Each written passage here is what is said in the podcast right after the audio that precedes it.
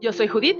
Y yo soy Andrés. Y esto es Los Nuevos Clásicos, un podcast donde hablamos de películas, series y demás cosas que nos gustan y que consideramos ya son nuevos clásicos.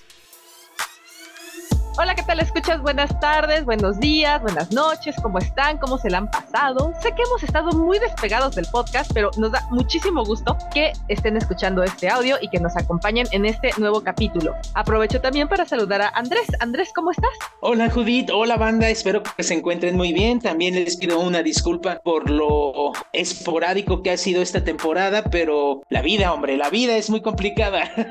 Sí, exactamente, las complicaciones de la vida.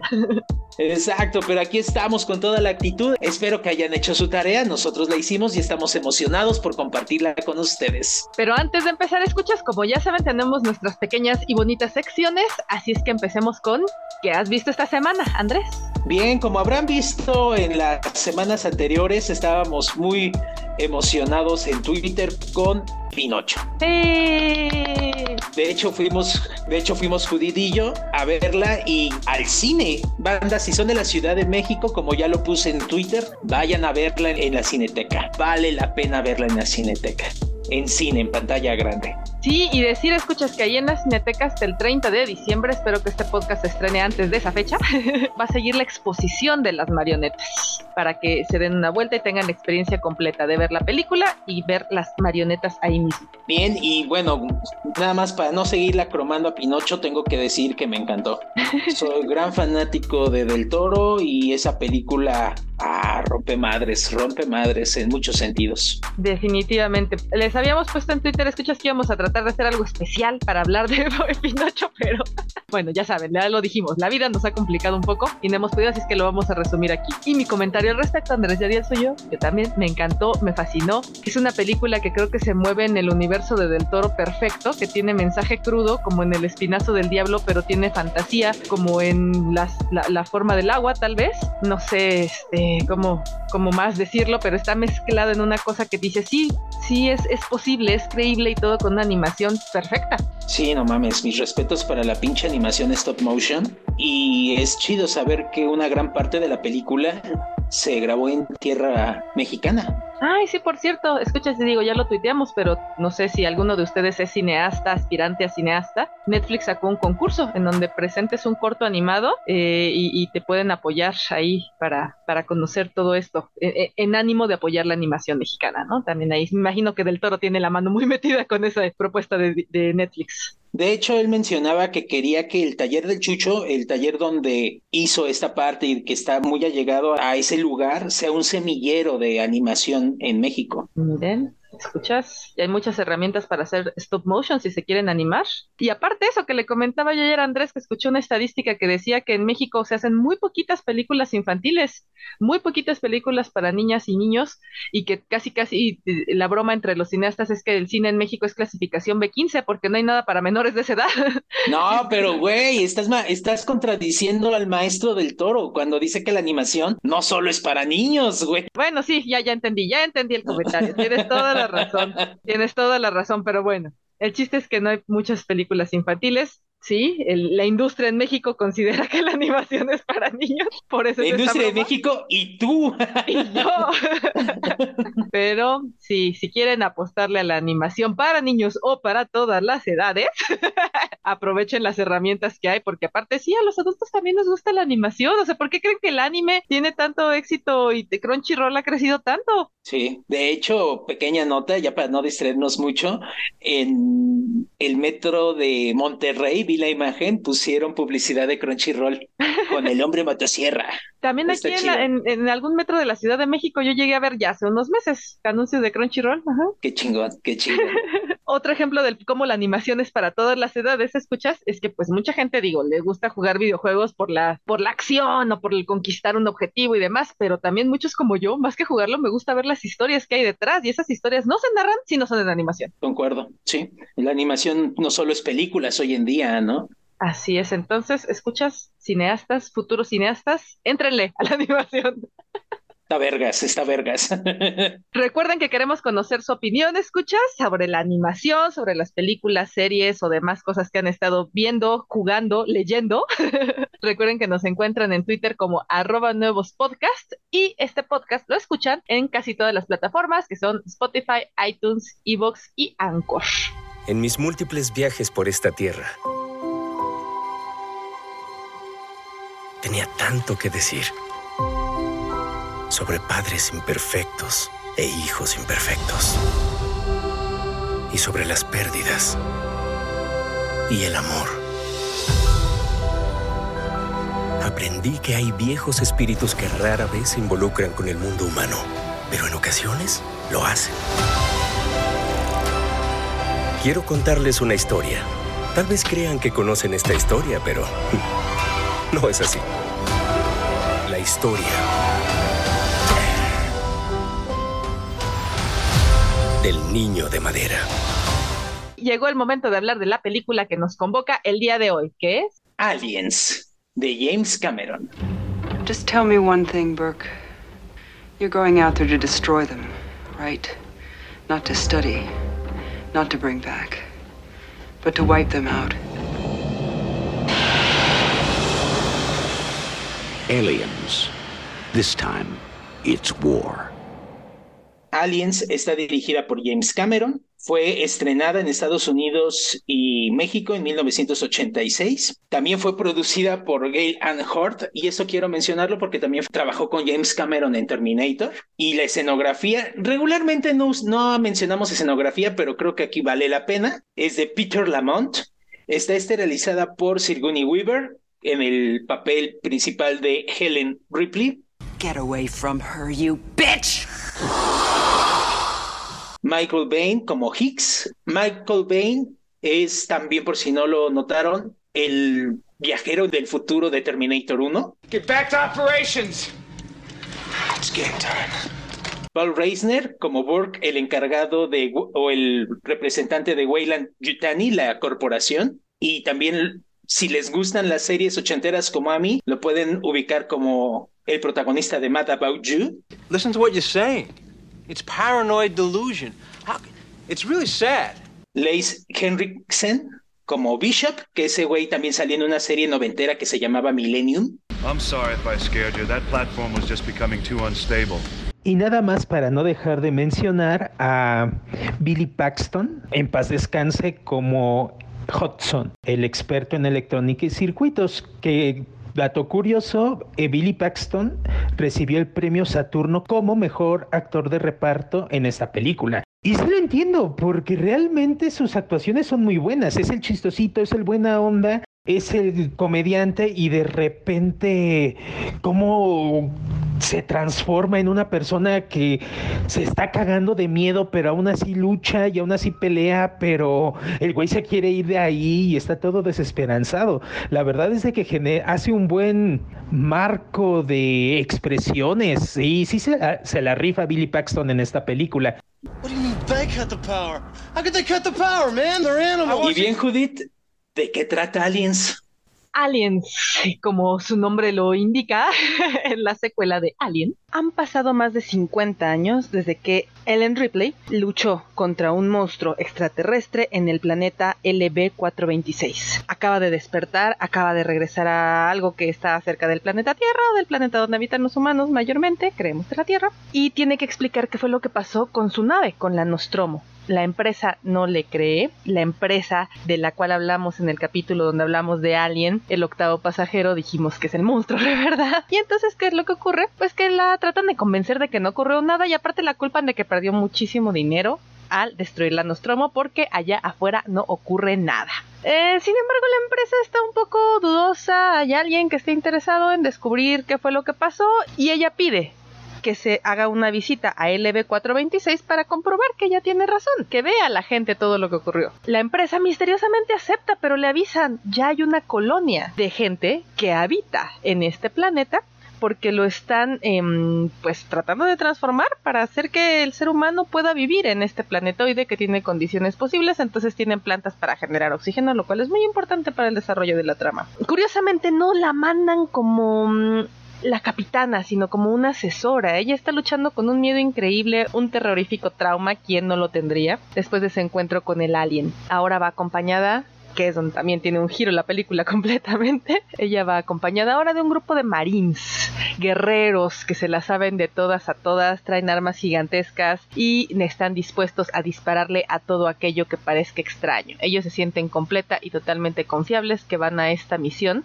al planeta LB426, solo por el reporte que tienen de que esos colonos que mandó la empresa se quedaron sin luz. Ahí es donde vamos a ver realmente qué es lo que oculta el planeta LB426 y lo cual hace de esta película bastante, bastante peculiar. Para no desviarme más de la trama y platicarlo completo, Andrés, ¿con qué quieres empezar en esta película? Quiero retomar el pedo de animación porque vergas los efectos prácticos hay muy pocas cosas hechas en computadora, mucho CGI, obviamente por las restricciones del tiempo, pero eso ha permitido que, que se siga viendo interesante la escenografía, las naves gigantescas, eh, todo lo que es el, el, escenario, el ambiente que muestra la película, incluso a pesar de que ya está siendo terraformado el planeta, sigue viéndose inhóspito, sigue viéndose reculero.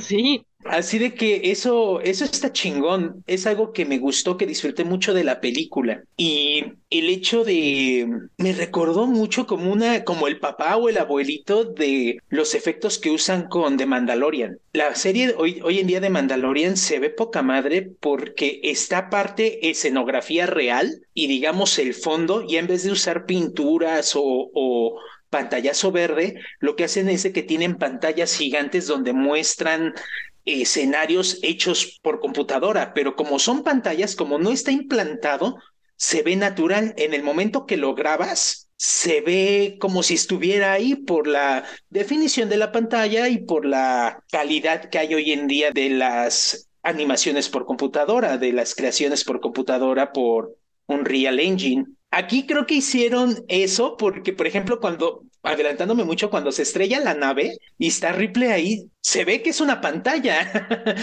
y creo que era como la idea correcta, pero pues lamentablemente la tecnología no les daba. No les daba. Exacto, pero creo que James Cameron en ese sentido fue un pinche visionario. Que bueno, eso hay que verlo, ¿no? James Cameron tiene en su haber muchas películas que hacen gala de la tecnología. Pues digo, ahorita estamos en la fecha en la que está por estrenarse Avatar 2, ¿no? Que dicen que es una estupidez y barbaridad de tecnología desplegada para lograr lo que el universo que él quiere lograr. Sí, recordemos que James Cameron, su primer largometraje fue de ciencia ficción. Él se hace conocido por Terminator y de hecho ahí es donde hace los contactos comerciales para que lo contrataran para Aliens. Que hay que admitir que las segundas partes no siempre son buenas, pero verga aquí, ¿eh? Si podemos hablar de una excepción a la regla, yo creo que sería Aliens. Yo también lo creo. Escuchas como ustedes saben y Andrés, no sé por qué no lo recordaba, pero yo no era fan de la, de la saga Alien. No sé, yo cuando vimos Alien, la, el octavo pasajero para este podcast, fue la primera vez que la vi. Y lo mismo ocurrió ahora. Yo no había visto esta segunda película y sí me quedé así de, no manches, está buenísima. Tiene una continuidad muy lógica a la primera no sé, o sea, sí se nota que hay un cambio de director. No sé, no estoy segura, Andrés, si hubo cambio de guionista. La idea central fue de, del mismo equipo, pero la gran mayoría fue, fueron nuevos elementos. Digamos que el único que quedó fue el productor, que fue este pendejo de Gail and Hurt. Ok, y sin embargo se nota una continuidad muy bien llevada y una lógica muy real, o sea que sí te crees el porqué del paso A hace 50 años, ¿no? Según la línea temporal de la película. Ahora Ripley regresa de ser la mujer temerosa que pues hizo lo que fuera para poder sobrevivir con su gato, lo que sea, solo para sobrevivir ahora convertirse en una guerrera que hasta arma su arma doblemente grande para rescatar a una niña que estaba perdida, ahí que estaba abandonada y sola en, este planeta, ¿no? Entonces, todos esos pequeños detalles lo comentaba en mi, breve reseña, ¿no? El hecho de que ah, ahora ya es un lugar donde hay gente viviendo, entonces ya hay oxígeno, entonces ya podemos ir y ya no necesitamos estos cascos que eran parte de lo que lo hacía tan claustrofóbico en la primera película, ¿no? Ahora ella tiene un trauma, que tiene que curar su trauma enfrentándose a él, que es lo que la lleva a aceptar la misión. Y luego eh, el que, que ya no es una película, sí mantiene el ambiente de terror, pero ya no es terror, es acción y no es como que ah, rompieron toda la idea. No, es que como que se complementan, es un paso lógico del paso A al punto B y eso me gustó mucho. Estás diciendo cosas muy buenas, pero me quiero enfocar en específico en la evolución del personaje de Ripley. Este paso que hacen con Ripley, para empezar ya le pone nombre, ya es Helen. Sí.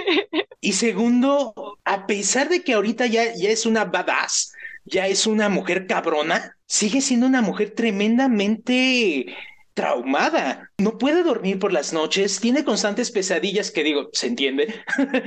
pesadillas de, de cómo el alien sí entró en ella, incluso en el momento cuando cuando están todos los soldados y empiezan a caer como fichas de dominó, esa mujer le da un chingo de miedo. Ve su cara de terror. La diferencia con el sargento, que es un personaje que yo creo que está ahí, bueno, por, por varias razones, pero el sargento está ahí para ser la antítesis de Ripley.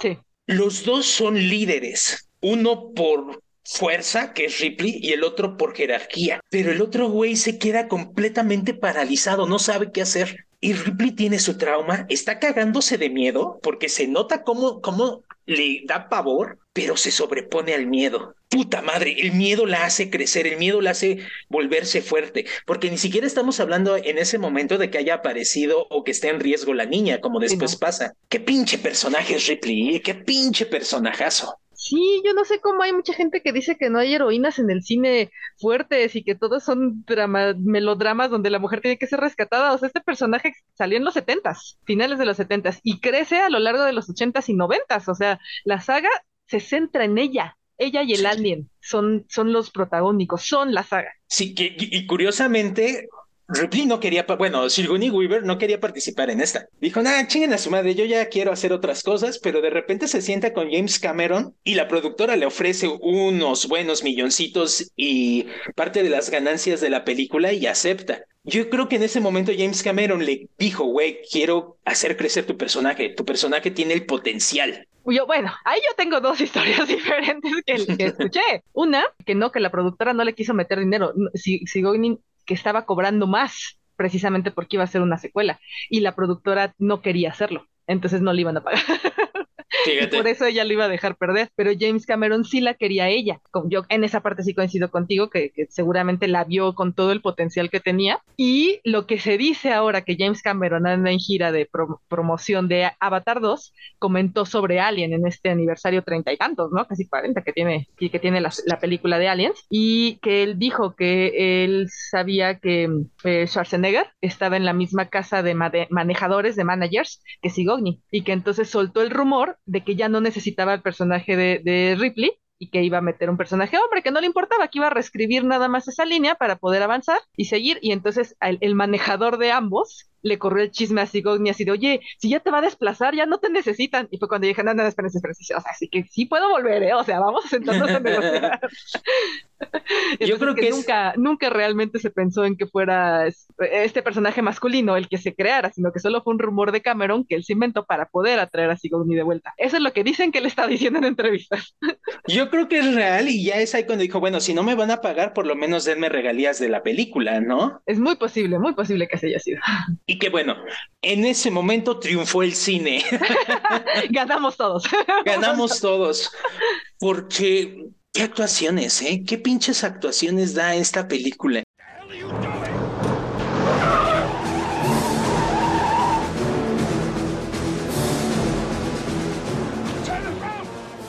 A ver, estamos siendo un poquito en desorden, pero a ver, ¿qué escena te gustó de, la, de las actuaciones que vimos aquí? Mm, Mm. Escena que me haya gustado la actuación. Yo creo que esa parte que describías ahorita, cuando, cuando ya entró el equipo de Marines al nido y que el capitán no sabe qué chingados hacer si los regresan, si no los regresan, y que es cuando ella dice, tienes que sacar al equipo, hazlos regresar, los van a matar, y que ella, eh, como bien dices, ¿no? Se, despoja de su temor y lo convierte en, en fuerza para decir qué diantres hacer, ¿no? Incluso para conducir el batitanque. sí, es cierto. sí se parece a a huevo.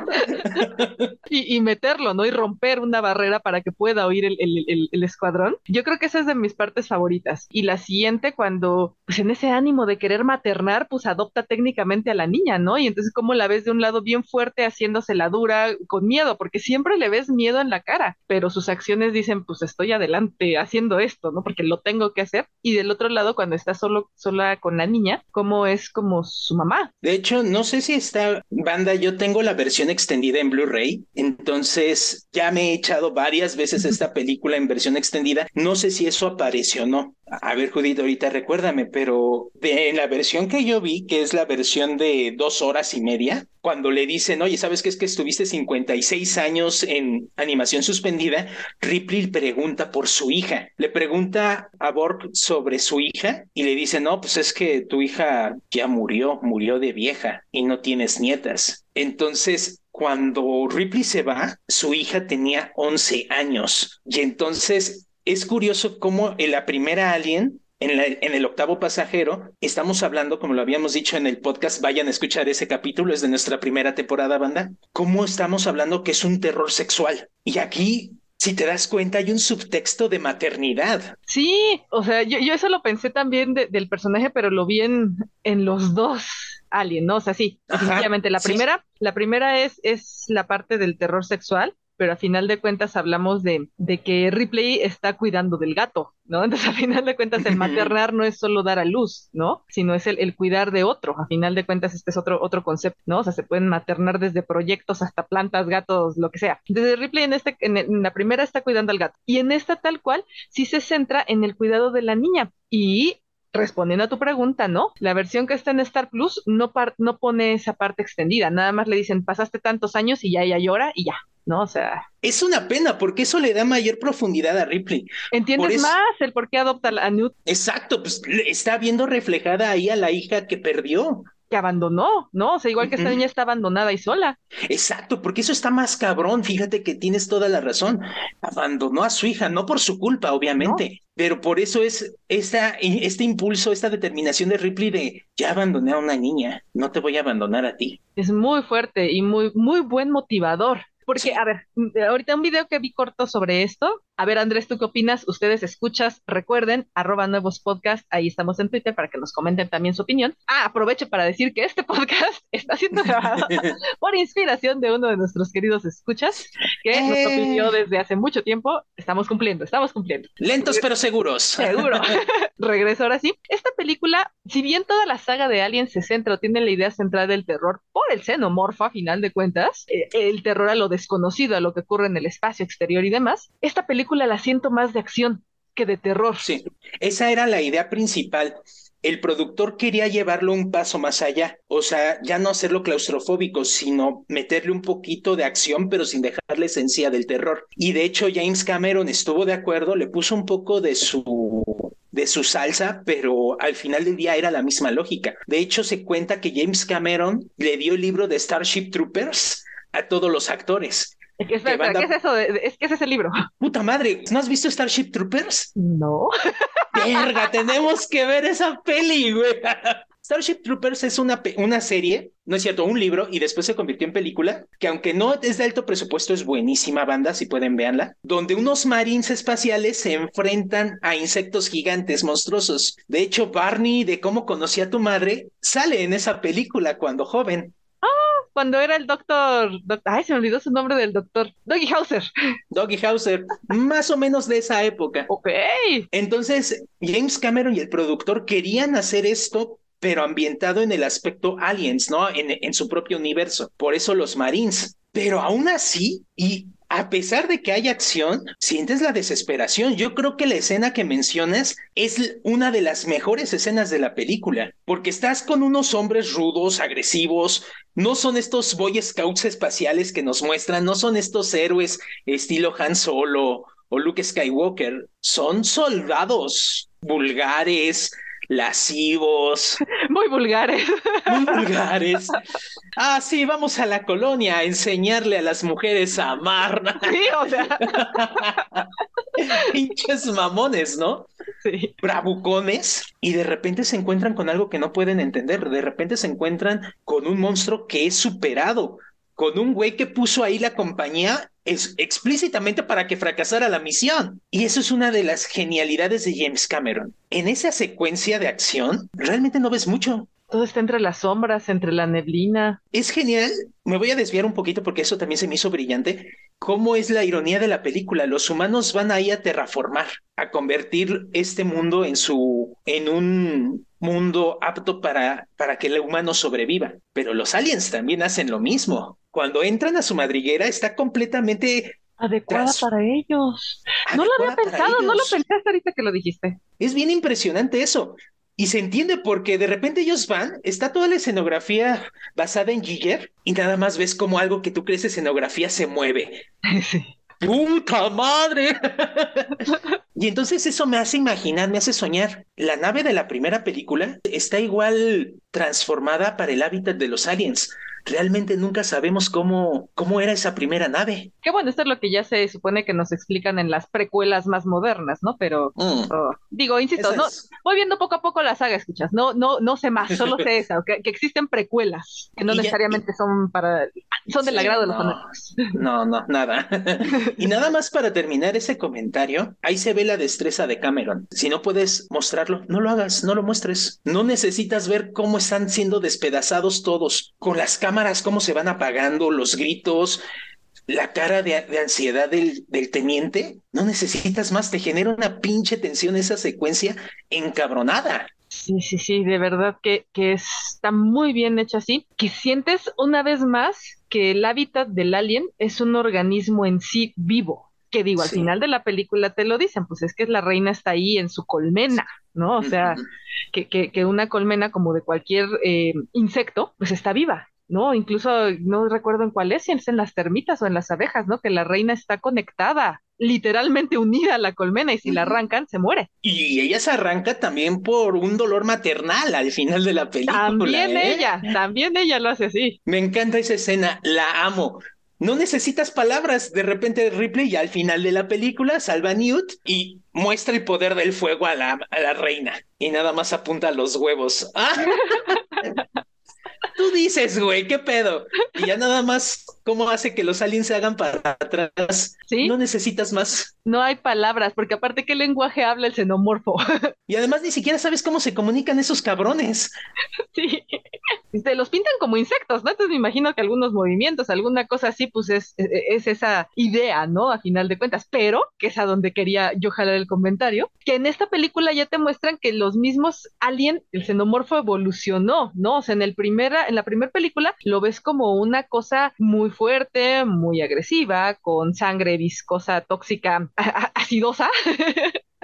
pero en sí no es como muy, es sigiloso, pero no es como ágil o inteligente, ¿no? O sea, como que es muy animalesco, se esconde para cazar como cualquier animal, pero en esta nueva película ya son inteligentes, ¿no? Apagan las luces, saben cómo emboscar, ya se mueven como una colmena, otra vez haciendo el uso de esa, de esa metáfora. Yo creo que ahí es por la población. En la película 1, en el octavo pasajero, solo era un alien. Así de que estaba completamente aislado. Y vamos a suponer que tienen una inteligencia como la del humano. El hombre explota su inteligencia a través del contacto con otros. Así de que ahí al tener ciento y tantos aliens, la reina y la jerarquía pues ya se pueden mover con mayor facilidad o su inteligencia es desarrollada. O esto de la inteligencia de la colmena, a final de cuentas, también puede funcionar solo como un mecanismo para el desarrollo de la trama, pero aún así está muy bien llevado.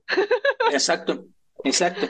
Al final del día todo lo que vemos es por conveniencia de la trama, pero ahí es donde dices, ah, sí me lo creo, o ah, esto es una mamada, como pasa en muchas películas. Aquí no, aquí tiene dentro del universo que te crean lógica. They found a way in. Something we missed. We didn't miss anything. 18. 17 meters. Something under the floor, not in the. Esto que dices de, de crear lógica, y regresa a mi primer comentario, ¿no? El hecho de que ya haya una colonia y que haya oxígeno. Porque, o sea, yo no me quiero imaginar cómo se hubiera visto o lo mal que hubiera quedado la película si los Marines y Ripley todo el tiempo tuvieran que traer los trajes. Claro. Que no. toda la acción se desarrollara solo dentro de la nave. O dentro de los espacios. No. Entonces, ah, bueno, ya les explico, hay aire, ya pueden andar afuera sin trajes ni nada. También cómo el equipo tiene que entender de dónde vienen todos. Entonces, ah, pues es que no es nada más que se reproducen a través de, del, del alien tapacara, ¿no? el alien violador, sino que ya tiene que haber una madre que les da vida a todos. Hogface se llama. Abrazo de cara. Abrazador de cara. El abrazador de cara. Y como cada uno de estos, el abrazador de cara, el que parece perrito, el que ya está en dos patas y ya el, el, alien, el xenomorfo completo, pues son como las etapas de crecimiento de un insecto. Ay, eso. O sea, sí, o sea en la primera era el miedo a, a, la violación, en la segunda película yo creo que es el miedo a los insectos lo que nos explota.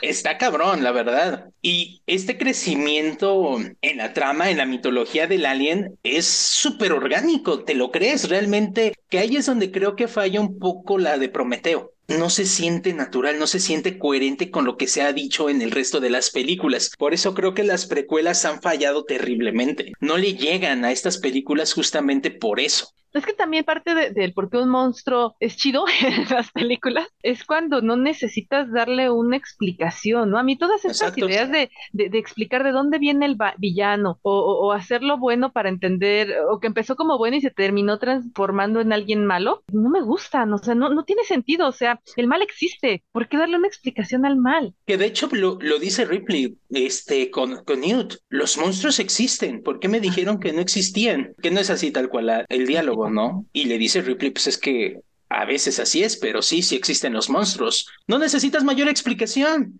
Está ahí porque para empezar, el alien es tan extraño, es tan ajeno a nosotros, que es incomprensible. Y eso es lo que le da terror. ¿Por qué Hudson se caga de miedo porque no entiende lo que está pasando. Es más fácil pelear con algo que conoces, es más fácil pelear contra otro ser humano o contra algo que puedes entender o un ser terriblemente ajeno a ti. ¿Qué, es lo que lo platicamos en algún momento también en, cuando hablamos de hombres de negro, ¿no? Y de la posible existencia o no de los aliens. ¿por qué queremos creer que los aliens son personitas como nosotros? El alien no tiene que tener esa lógica, no funciona la lógica del ser humano porque no es humano. Entonces el hecho de que sí, o sea, que quieran meter en una explicación lógica para el humano el cómo actúa el xenomorfo, ¿por qué? Si no entendemos a los animales, ¿no? O sea, no sabemos qué piensa el perro, no sabemos qué piensa un gato, ¿por qué vamos a entender una especie que en teoría si existiera no crece ni siquiera bajo las mismas leyes de la física que nosotros, ¿no? del desarrollo o de la evolución de la mente humana, ¿no? Entonces,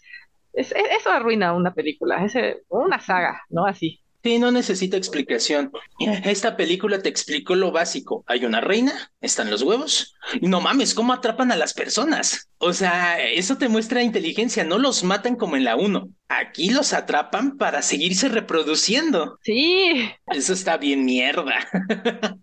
que, ahí ese tipo de detalles me recordaron mucho tanto a Día de la Independencia y su interacción con los aliens, porque por ejemplo, ¿qué es lo que quieren los aliens del Día de la Independencia? Justo encontrar un ambiente adecuado para su reproducción. Y es lo mismo que están haciendo estos aliens, estos xenomorfos. También eh, la ambientación. eso era algo que yo quería mencionar. Escuchas, ya también avanzando también un poquito en, el podcast metiendo otras cosas. El cómo esta película es tan icónica que al verla me recordó, digo, ya dije al Batitanque. ya, dije, ahorita a Hombres de Negro. Ya dije Día de la Independencia. Y eso que yo no soy la fan de este tipo de películas de, de ciencia ficción. El fanático es Andrés. Pero encuentras muchas referencias que hasta el cine de hoy en día se siguen replicando porque marcaron un definitivamente en cómo se cuentan las historias de ciencia ficción terror en el espacio. Sí, completamente de acuerdo. Y hay cosas bien específicas, bien características de esta que surgen en esta película. Tú ves el exoesqueleto amarillo y es Aliens. Es una referencia a Aliens, no hay más.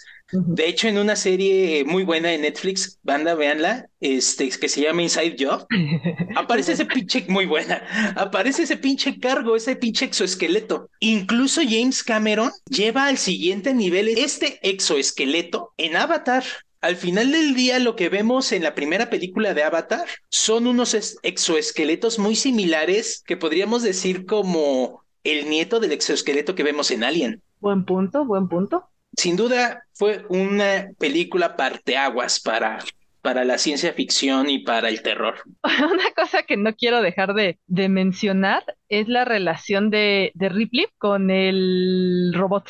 Mm, con Bishop. ¿no? O sea, con Bishop. Cómo no lo quiere al principio y después ya terminan siendo cuates. Y qué mal final para Bishop. Y le fue mal al cabrón. Ese sí era un buen androide. ¿Y por qué lo maltrataron? Perdón, persona sintética. sí. sí, hay que ser políticamente correctos. A mí me encanta esa escena. Muy mal final, me gusta. Sí, a mí me encanta la escena donde dicen, bueno, pues necesitamos llegar a la antena para traer a la nave. Y entonces el otro güey, sí, que lo haga Bishop. Dice, güey, lo hago porque tengo que hacerlo, porque puedo hacerlo, pero pues, soy un androide, no soy estúpido. Obvio, no quiero. y, y, cuando le, cuando están en el, en el hoyo, bueno, cuando están haciendo el hoyo en la tubería para que entre, pinche escena claustrofóbica, y como la, la militar Vázquez, creo que se llama, que también, sí. que ese es otro pedo, ¿no? Ese clásico squad militar yo creo que a partir, no sé si antes, banda, si hay, si hay antes, avísenme, pero de lo que yo conozco, aquí surgió el estereotipo de la soldado latina fuerte. Pensé en Michelle Rodríguez cuando la vi y en todas las cosas que salen en Rápidos y Furiosos, o sea, en automático. Cabrón, se volvió un estereotipo. Sí. Pero ¿cómo le da así? Ya están abriendo el hoyo, todo poca madre, y le da el arma. Y Bishop la ve así como, ¿qué, ¿de qué me va a servir esto, güey? Toma.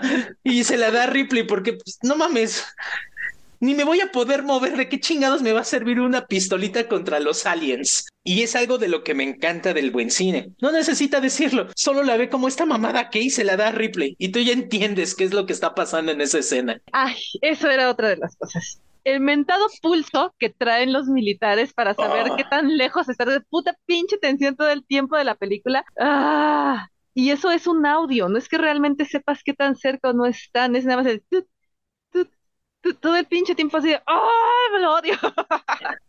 ¿Y, ¿Y cómo aumenta la tensión cuando ya se van acercando y el tu, tu, tu, tu, tu, tu. Oh, verga, güey. Para efectos dramáticos, para efectos de la película, cumple muy bien su función, porque te va aumentando el estrés, la tensión. Pero qué poco práctico sería en la vida real, ¿eh? sí, de verdad que sí. Estaba revisando mis notas y regresando a las referencias de, de qué tan icónica es. Los huevos, cuando vi la escena que, que se ven todos los huevos así de Basque se planearon, eso sale en Pacific Rim de don, de don Amado Guillermo del Toro también.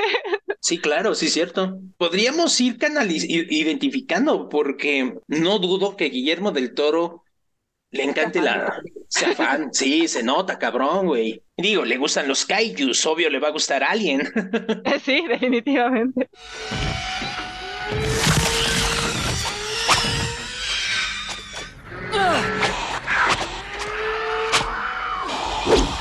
Y otra cosa que quería yo comentar, el cómo la empresa, aparte de, del xenomorfo en sí, la empresa sigue siendo el gran villano. O sea, la empresa le sigue valiendo madres lo que sea que le ocurra a la gente siempre que ella siga obteniendo recursos. Porque acerca del por qué la Nostromo se destruyó, ellos ya lo sabían. Que Ripley no había regresado a tener contacto con ellos es otra cosa, pero ella mandó su reporte. Se sabía por qué Nostromo pasó lo que pasó y dónde pasó y aún así les valió madres y mandaron a una colonia a ese, a ese planetoide, ese planeta. Y, y todo el tiempo cuando tiene Ripley su, su comparecencia con la gente de la empresa fue así de, es que sabes cuánto costaba esa nave y decidiste volarla. Pues sí, güey, porque había un monstruo ahí arriba.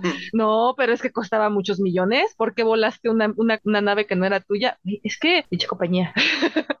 Exacto, y a pesar de que es una compañía sin nombre, sin rostro, los rostros que te aparecen de la compañía son unos mierdas. En la primera, el, el androide, que por eso en esta tiene cierta sospecha de Bishop.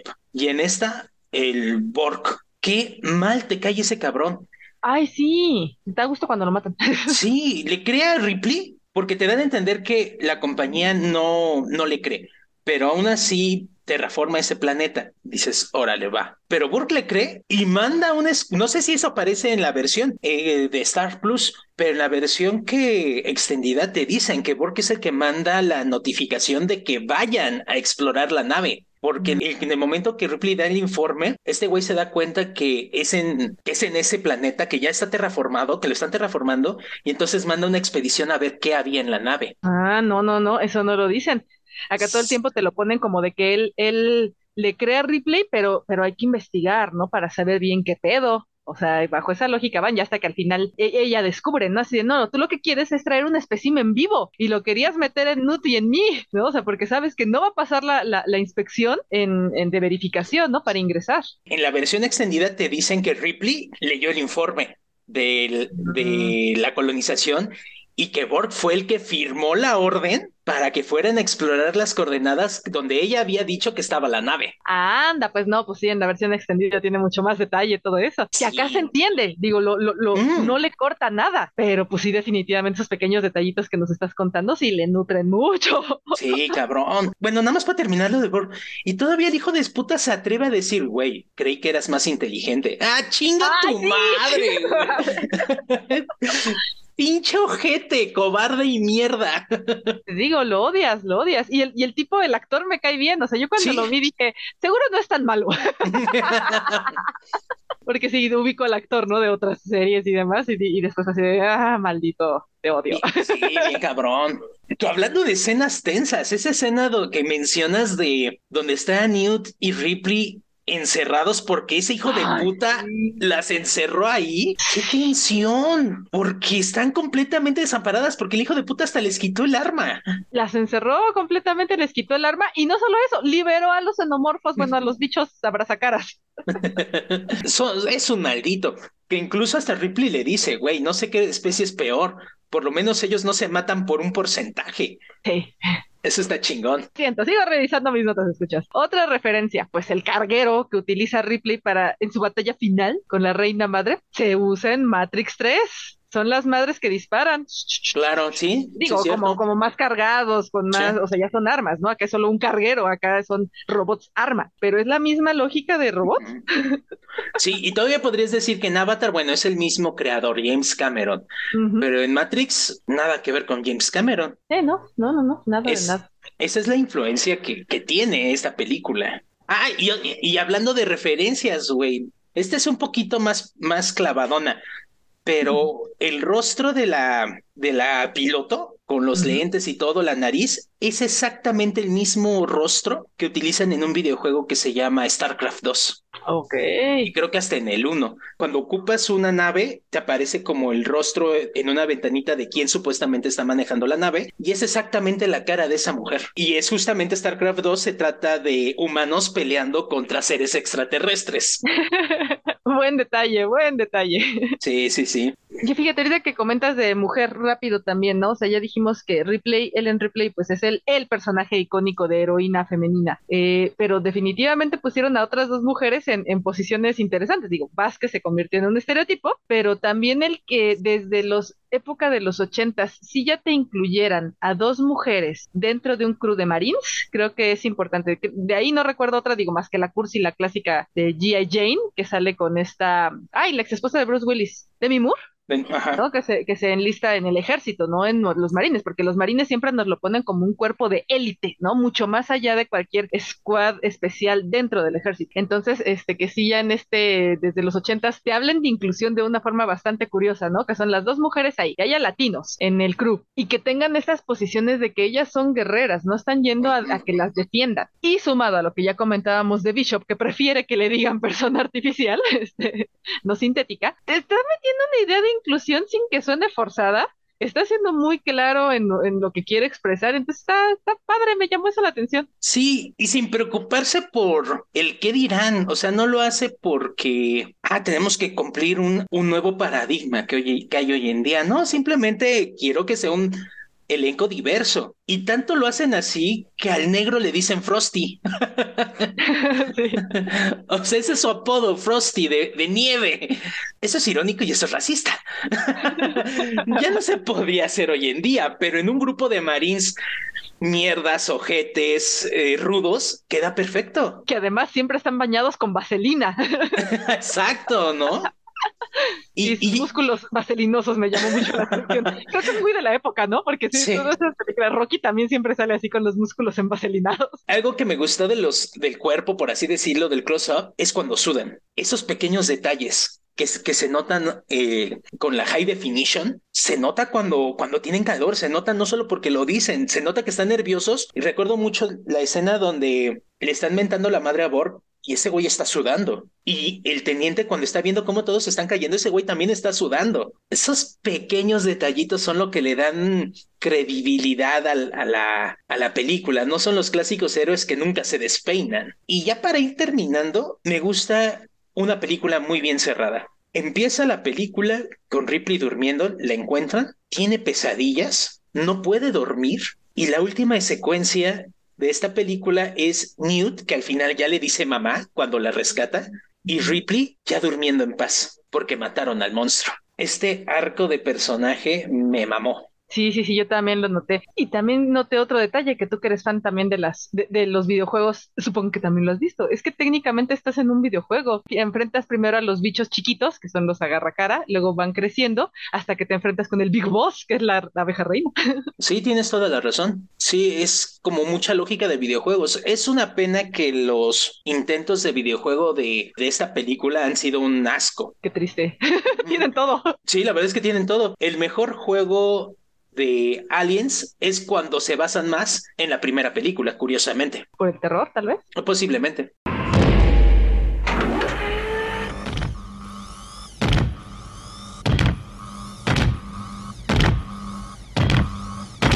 Escuchas, como ya lo hemos prometido y tratamos todo el tiempo, es no extendernos más de una hora, así es que ya tenemos que empezar a cerrar. ¿Quieres agregar algo más en particular, Andrés? Mm, no, ya tengo una frase que quiero dar, pero eso ahorita. Creo que hemos dicho los puntos más importantes e interesantes de, de la película, por lo menos lo que tenía en mi lista ya está. Bien, igual en la mía. Así es que entonces, escuchas, pasamos a la bonita sección de la frase de la película.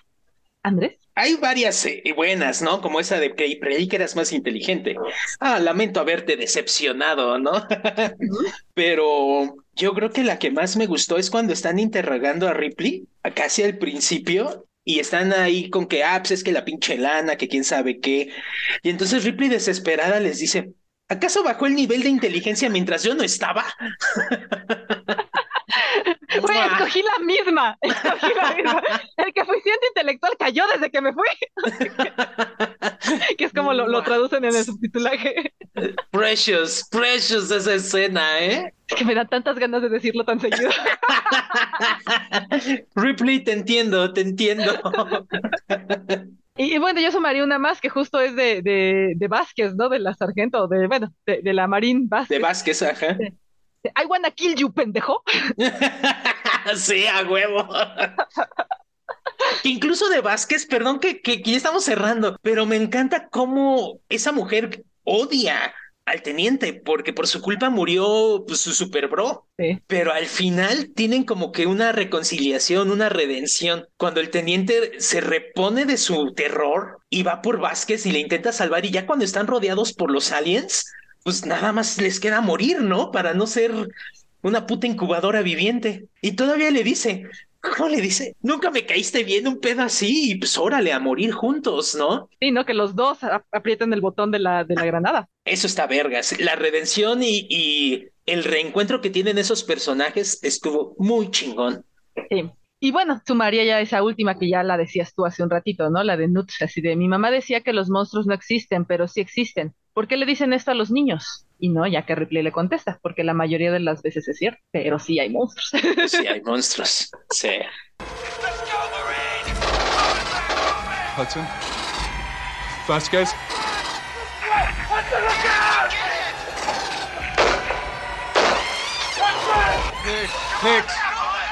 Ya después de toda la plática, de todas formas, por una formalidad, Andrés, Aliens pasa la prueba del tiempo. Quiero en esta ocasión voltearte la pregunta. Creo que es un obvio que es una un nuevo clásico. No, no hay más. Banda, si no la han visto, véanla, está en Star Plus. Muy chingona la película, pero quiero voltearte un poco el cuestionamiento.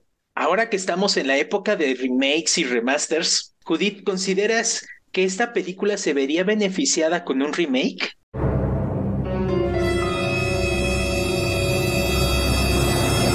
Híjole, no los, no, no, no, no, porque siento que, de lo que están abusando muchos remakes es el del querer hacer uso del CGI para que las cosas sean más impresionantes. Y los CGIs no les están resultando como quisieran o como piensan que va a ser. Y eso va a arruinarla. Así como está práctica, sencilla, es perfecta. Yo como, como, como espectadora de primera vez, Digo, sí notas pequeños detalles, o sea, como por ejemplo su videollamada con tarjetita, eso está bien chido. sí.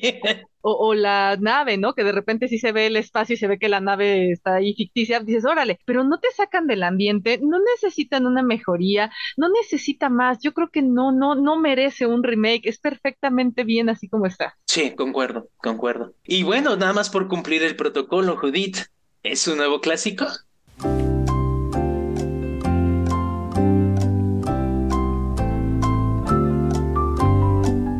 Sí, definitivamente. Un nuevo clásico de la década de los ochentas que bien funciona en los dos miles. Y eso está cabrón, ¿eh? Hemos dicho aquí muchas veces cuánto nos hemos quejado de películas que dicen, pues sí está buena, pero los efectos ya están culerones. Está, sí, impactando. Sí, no, como dicen los efectos prácticos, o sea, e, e, eso cuando lo describiste, ¿no? Del cómo el xenomorfo de repente se mueve dentro de la tubería, ¿no? Y notas como esa madre no es escenografía, es el monstruo, de, ah, no, el estrés que se siente cuando eso, ¿no? Que está sonando el pulso, ¿dónde están? Es que están aquí, ya tendrían que estar encima de nosotros, y voltean arriba la ventilación y dicen, ¡no! ¿Qué, ¿Qué huevos tiene Higgins, eh? Que voltean arriba y se asoma, chinga tu madre, yo no me hubiera asomado. No, ni madre. y luego se asoma y están ahí casi al lado de él. No, chinga tu madre, güey.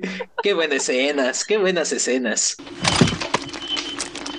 Five meters, man. Four. What the hell? Y bueno, escuchas, avanzando en este podcast, vamos ya a la parte final, que es donde Andrés nos dice cuál es la película de la que hablaremos en el siguiente episodio. Bien, pues ya en época navideña vamos a ver una un poquito ad hoc, que aunque no es una historia navideña per se, se trata de regalos. La siguiente película, banda, es Toy Story. Así es, escuchas. Si bien la película no se desarrolla en Navidad, si acaba en Navidad, si recuerdan el final, que del que ya platicaremos. es cierto, es cierto. Yo soy tu amigo fiel. Vamos, hay que reunir el ganado. Y si un día Tú te encuentras lejos, muy lejos de tu lindo hogar. A montar, vaquero. Cierra los ojos y recuerda que yo soy tu amigo Pues escuchas, ya solo queda el reiterarles nuestro muy sentido agradecimiento por estar aquí, a pesar de lo irregular que ha sido esta temporada. De hecho, por ahí tuvimos una interacción con un tuitero que en arroba nuevos podcast nos dijo que le había encantado el capítulo dedicado a Goodfellas y dijo que con ese habíamos ganado un nuevo fan. Así es que, amigo, ¡Eh! ojalá nos sigas escuchando, tengas este en tu lista. Y ahí, como dice bien Andrés, nos tardamos, pero aquí seguimos. Gracias, escuchas. Muchas gracias, banda. En verdad se los agradezco mucho. Hacemos esto por ustedes. Es bonito saber que no solo somos dos pendejos platicando, sino que ahí está nuestra selecta escucha al pendiente de lo que hacemos y se los agradecemos de todo corazón. Ya saben, pónganos como radio mientras barren, mientras lavan, mientras cocinan o en el transporte colectivo, que si son de la Ciudad de México, eso, eso es eterno. Recuerden que nos encuentran en Twitter, lo repito, arroba nuevos podcast y nos escuchan en Spotify, Anchor, iBox e iBox. En cada una de estas plataformas hay cajitas de comentarios donde nos pueden dejar sus cinco estrellitas, cuatro, tres, dos, uno, lo que sea que, que quieran decirnos, también lo pueden escribir ahí y nos estaremos escuchando muy pronto. Y no se les olvide, banda, lentos pero seguros, si quieren que veamos alguna película, nos quieren recomendar alguna o que la analicemos junto con ustedes, también por Twitter nos pueden decir de alguna película, lentos pero seguros, claro que lo tomamos en cuenta. Yo soy Judith. Y yo soy Andrés. Y esto fue Los Nuevos Clásicos.